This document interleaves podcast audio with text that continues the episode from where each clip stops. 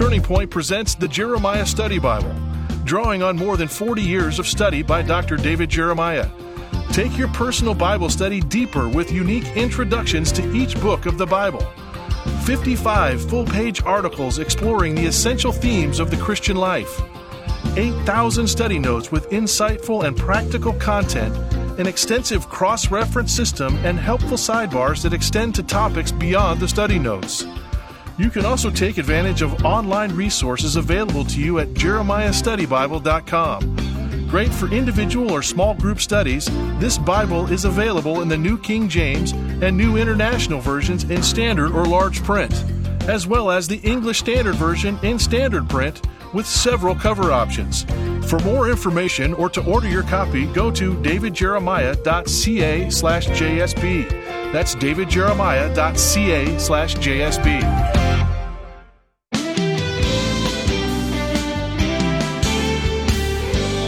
If you're like most believers, you can think of one, or maybe even two angels named in the Bible.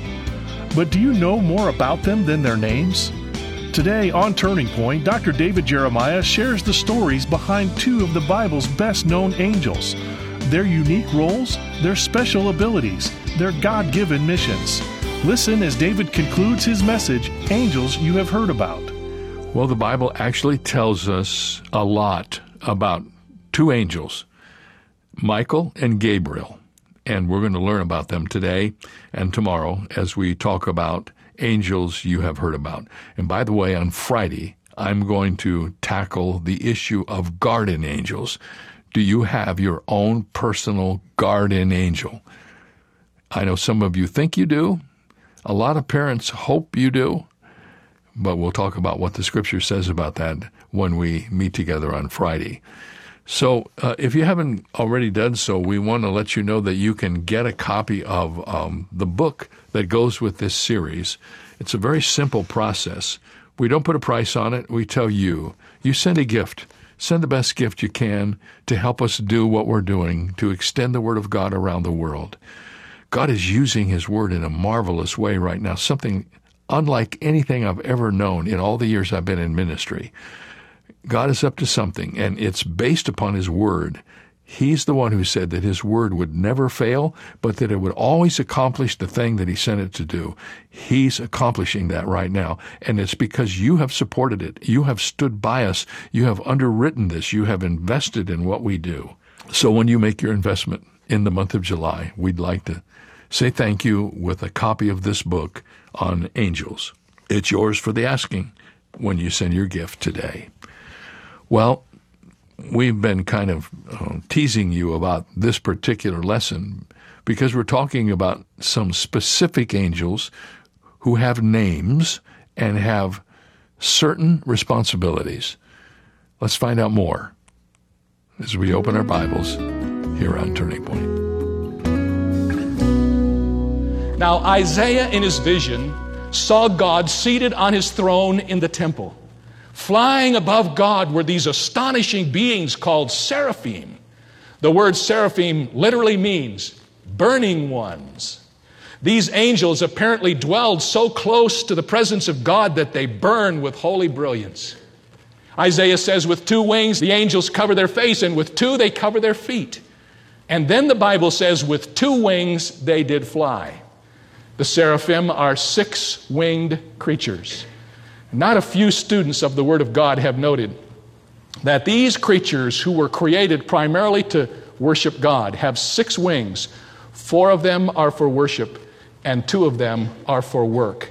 And someone has reminded us that in our day, we seem to have reversed the priority.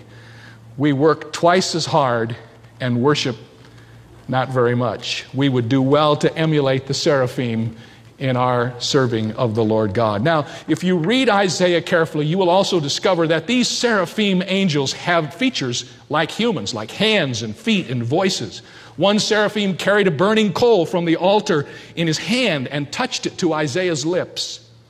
The voices of the seraphim were so loud, according to Isaiah, that they shook the doorpost in the temple.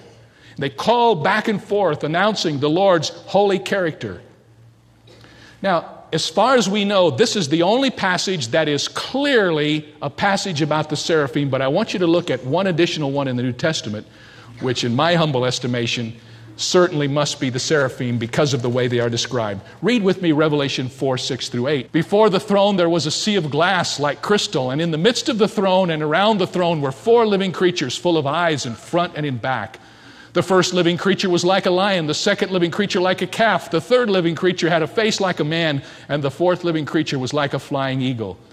And the four living creatures, each having six wings, were full of eyes around and within, and they do not rest day or night, saying, Holy, holy, holy, Lord God Almighty, who was and is and is to come. Six wings like the seraphim in Isaiah. And what is their message? It is the same message as the angels in Isaiah 6. Holy, holy, holy is the Lord God Almighty. The seraphim. That's all we know in the Bible about this class of angels. Apparently, just for the worship of God around the throne. And then there's another class of angels that we sometimes read about, and those are the cherubim. Short for that is cherubs, and we know that word quite well. The word cherub means basically to be diligent. And the cherubs are the angels that stand close to God's throne and I need to tell you, friends, and listen carefully, they don't even vaguely resemble the pudgy, naked Valentine babies that we usually think of as cherubs. I want you to know that. Now, I wish we had time to read an extended passage about cherubs in Ezekiel chapter 1, but it would take far too long. But let me just encourage you to write this down in your notes, and you will be overwhelmed at the information in that chapter concerning the cherubim. And in case you're not sure about this, and in case you don't read it, let me give you a little summary about what the passage says. Charles Dyer, who was a great expositor of the Word of God, has written a little summary about the cherubim, and it's really interesting to listen to his description of these creatures taken right from the book of Ezekiel. He says the general appearance of the living beings was somewhat like a man. However, they would never be mistaken for humans. They each had four faces and four wings. Now, here's something to remember. How many wings do the seraphim have? Six. How many wings do the cherubim have? Four. They're different creatures. They're created different by our God of all creativity. And according to Dyer, the scripture says the cherubim's legs were straight, which implies they were standing upright, but their feet were calf like instead of human. They were burnished like bronze. Ezekiel said the four cherubim also had human like hands, having four faces on four sides of their heads. Can you imagine that? And being connected in a square, they were able to travel in a straight direction and to change direction without ever turning.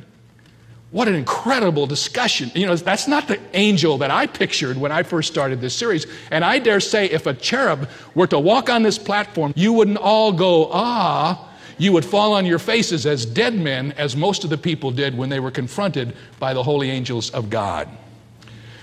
Ezekiel, after describing all of these creatures with the four faces and the hands and all of the rest, in Ezekiel 10:20, he wrote, This is the living creature I saw under the God of Israel by the river Chebar, and I knew they were cherubim, the cherubs. Unlike other angels, the cherubim never convey instructions or messages from God to human beings. They are never directly called angels. And yet, the thing that intrigues me as I've studied this this week is in the Old Testament, far more than the seraphim who appear only in one passage in Isaiah 6, the cherubim are everywhere in the history of Israel. The cherubim were very prominent in the Old Testament chronology of God's chosen people. For instance, the cherubim first appear in the Old Testament when God kicked Adam and Eve out of the garden for their sin. Do you remember that? He evicted them. And in Genesis 3:23 and 24 we read therefore the Lord God sent Adam out of the garden of Eden to till the ground from which he was taken and he drove out the man and he placed cherubim at the east of the garden of Eden and a flaming sword which turned every way to guard the way of the tree of life. Someone has reminded us that God kicked Adam and Eve out of the garden and put the angels there to teach us that sin and paradise are incompatible. The cherubim are also found in the tabernacle, which Moses was instructed to build for the worship of the people. Do you remember that? When God was giving the instruction to Moses, he gave him detailed instruction, not only about the tabernacle itself, but about every single piece of furniture that was to go inside. And one of the more prominent pieces of furniture was that which is called the Ark of the Covenant. And the Ark of the Covenant, according to the Word of God, was to be decorated with golden cherubim. Listen to these words from Exodus 25, 18 to 20. And you shall make two cherubim of gold, of hammered work, and you shall make them at the two ends of the mercy seat. Make one cherub at one end and the other cherub at the other end, and you shall make the cherubim at the two ends of it, one piece with the mercy seat. And the cherubim shall stretch out their wings above, covering the mercy seat, and their wings, and they shall face one another. The faces of the cherubim shall be toward the mercy seat. In the construction of the tabernacle furniture, the cherubim were central. And they are important because the Bible says that they were covering the mercy seat where the presence of God was dwelling. God dwelt in the presence of the mercy seat. Psalm 99 1 says, The Lord reigns. Let the people tremble. He dwells between the cherubim. Let the earth be moved. Now, not only were the cherubim designed in the furniture of the tabernacle, they were also woven into the very curtains that hung in the tabernacle. They wove the design of the cherubim into the curtains. Exodus 26 1 says, Moreover, you shall make the tabernacle with ten curtains of fine woven linen, blue and purple and scarlet thread, with artistic designs of cherubim you shall weave them. When you walked into the tabernacle of Israel, you would not be surprised to see cherubim everywhere at the Ark of the Covenant, woven into all of the curtains, as if to remind the people of God that His angelic host ever stood ready at their need. And then, when the tabernacle was done away with and it was time to build the permanent structure, the wonder of the world called Solomon's Temple was constructed. And when Solomon's temple was built, the skilled workmen carved the designs of the cherubim into the walls and the doors, and they actually built two huge figures of cherubim and put them in the temple. First Kings tells us about this. In an extended passage, it says, Inside the inner sanctuary, he made two cherubim of olive wood, each 10 cubits high. One wing of the cherub was five cubits, and the other wing of the cherub five cubits, 10 cubits from the tip of one wing to the tip of the other. Get a picture of this now. And the other cherub was 10 cubits. Both cherubim were of the same size and shape. And the height of one cherub was 10 cubits, and so was the other cherub. And then he set the cherubim inside the inner room, and they stretched out the wings of the cherubim so that the wing of the one touched one wall, and the wing of the other touched the other wall, and their wings touched each other in the middle of the room. Do you get the picture? It was a huge, impressive reminder to the people of God of the angelic presence in their midst. The seraphim and the cherubim, the Bible teaches about them.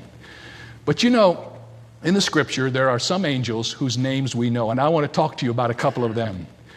First of all, I want to tell you about Michael. Michael, the angel. Michael is the only archangel mentioned by name in the Bible.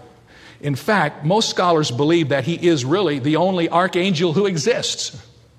That he stands at the head of all the angels, that the term archangel which occurs only twice in the New Testament, always occurs in the singular, which some people believe means that Michael was the only archangel and is the only archangel.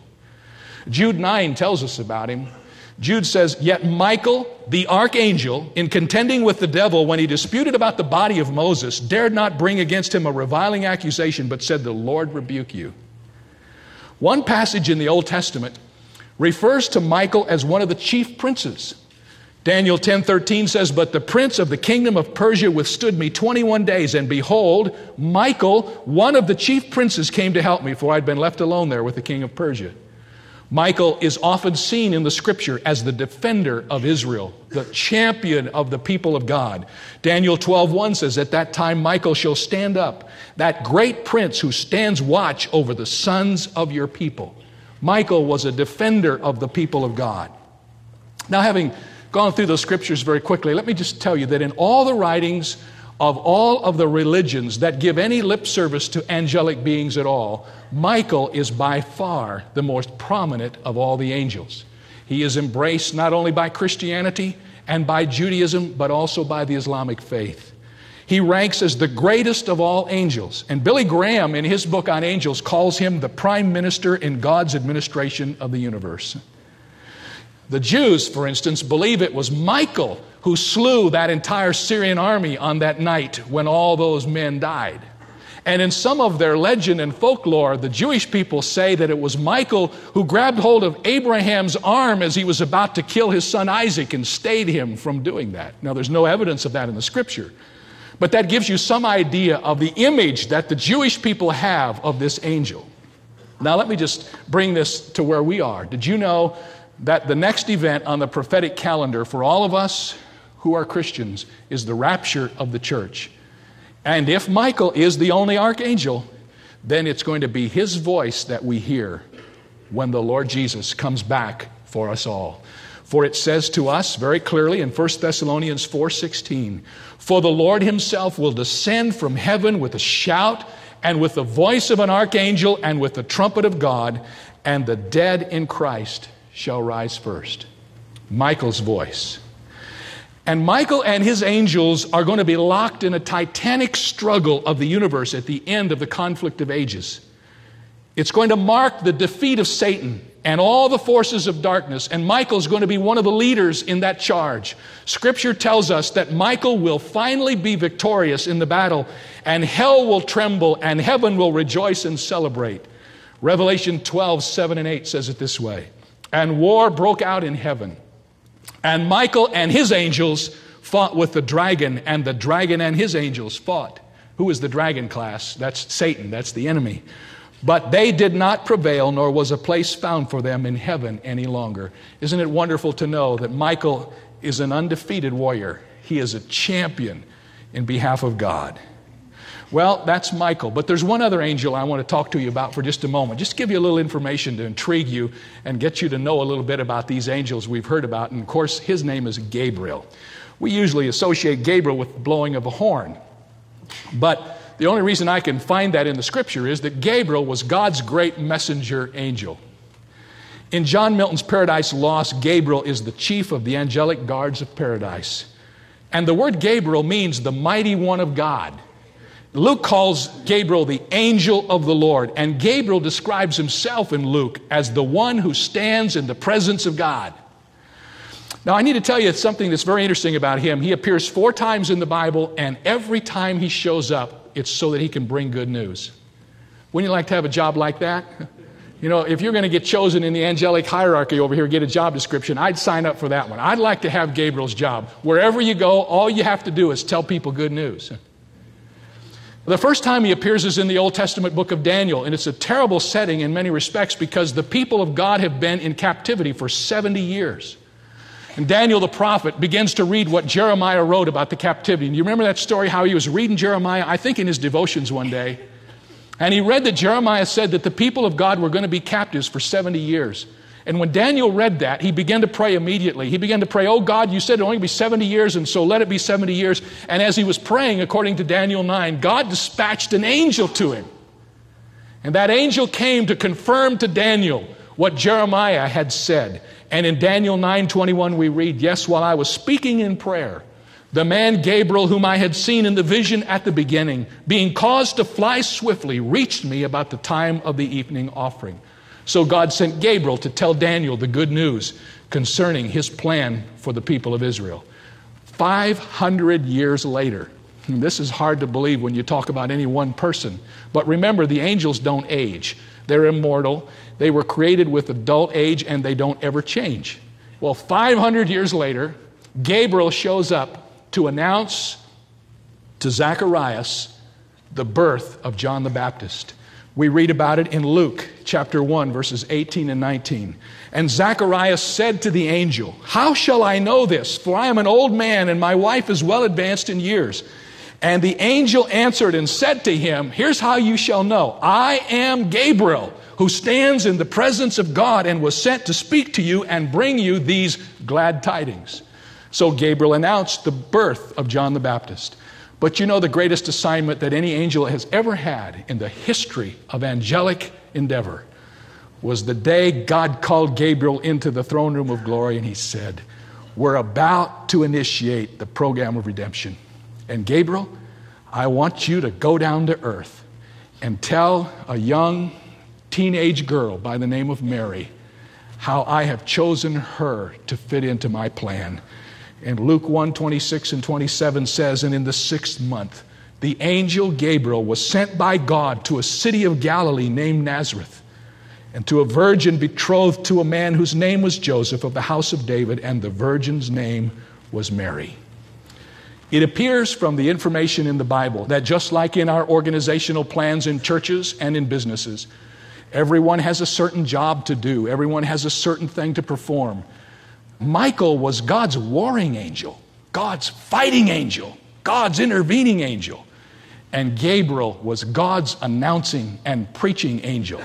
And each of them functioned according to the plan of God.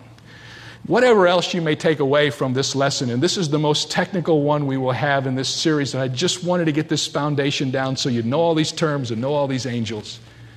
Whatever else you take away from this, I hope you will remember this.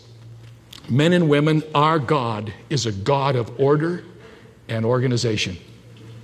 The world in which we live is a world of order the cell structure, all of the species, all of the structure of this world designed to show us that there is a God in heaven who is in charge, and He is a God of design and symmetry and order and organization. You know, sometimes in churches, and this just really gets to me, sometimes in churches, people say there shouldn't be any organization. And what happens is chaos, if you want to know the truth. Have you been in services like that where people just sort of let it happen? I don't know that there's any great award to be won for trying to be as totally disorganized as we can be when we serve a God of order and organization. And that characteristic of God is not only reflected in the angelic realm, but if you study the scripture, you will discover God has a plan of structure for the church. God has a plan of structure for the family. God has a plan of structure for the world in which we live and for our culture and for our society. Read the Bible and you will come back with a great appreciation that the God we serve is a God of order and organization and symmetry and design. He is an awesome, great God. And the angelic hosts illustrate that with great, great power. God is not only a God of order and organization, but He is that, men and women, so that He can be able and prepared to respond to every need that we have. Isn't that something? There seems to be in the scripture great evidence for the fact that there are angelic beings who watch over various areas of the world. And what that means to me is that when I pray and I ask God for help, if God chooses to use an angel to intervene, he has the system all in place to do whatever he needs to do.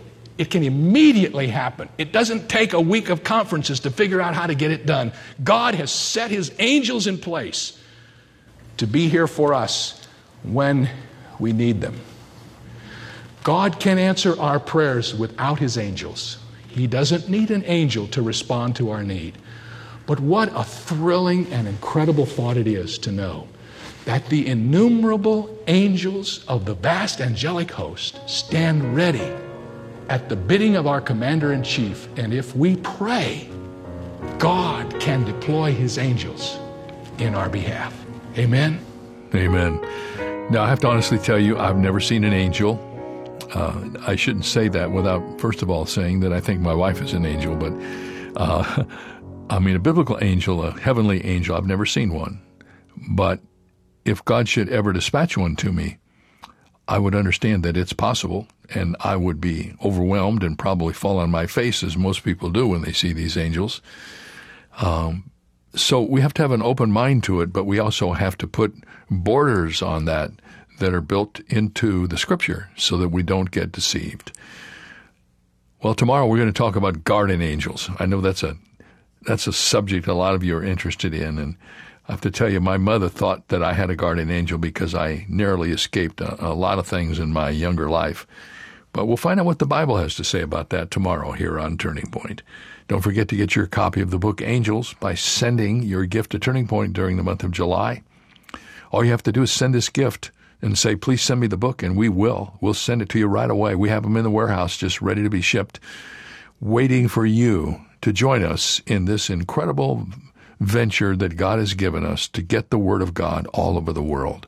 People need to understand the Bible, they need to know it, and uh, especially in this day when so much is happening. So be sure and help us the best you can, but whatever size your gift may be, you can ask for the book and we'll send it to you, and it'll be in your home before you know it. The book is called Angels. It's 240 pages, pretty much everything I'm talking about every day on the radio, and a lot more beside. I hope you'll take advantage of this opportunity. And uh, you can get the other materials on the angels that we're talking about from davidjeremiah.org. In fact, if you haven't visited our website recently, you should do it. It's been newly upgraded and it's really special. A lot of material available there for you. davidjeremiah.org. See you tomorrow.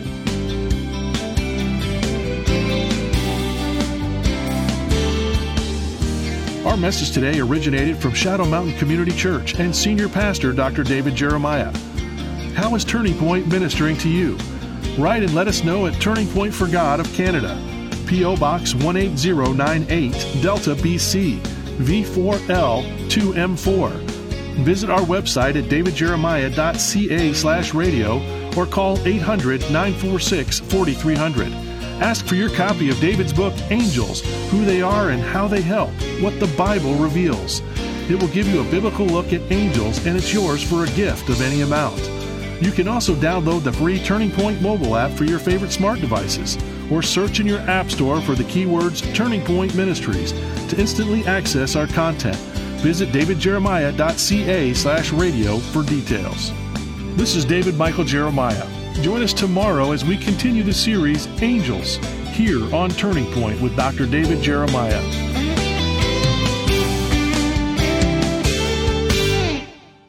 Thank you for your prayers and support of Turning Point we invite you to make an even bigger impact by becoming one of our Bible Strong partners.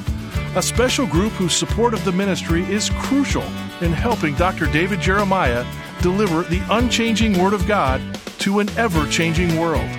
Turning Point is committed to presenting sound biblical teaching all across Canada. And when you stand with us in partnership, we also commit to you to provide you with empowering resources to keep you Bible strong. When you set up your online account at davidjeremiah.ca slash BibleStrong, you will have instant access to Dr. Jeremiah's topical Living Library audio messages and his companion booklets, exclusive club resources, and our quarterly Influencing Your World newsletter. You can also purchase additional study guides at a 50% discount for personal or small group studies with our convenient one click checkout. Plus, join our exclusive Facebook page. You will have special access to new audio podcasts and additional content from Dr. Jeremiah. Join with other Bible Strong partners today by committing to give $25 or more each month. Your prayers and donations are the backbone of Turning Point, keeping us Bible strong. For more information or to join, visit our website today at davidjeremiah.ca slash Bible Strong.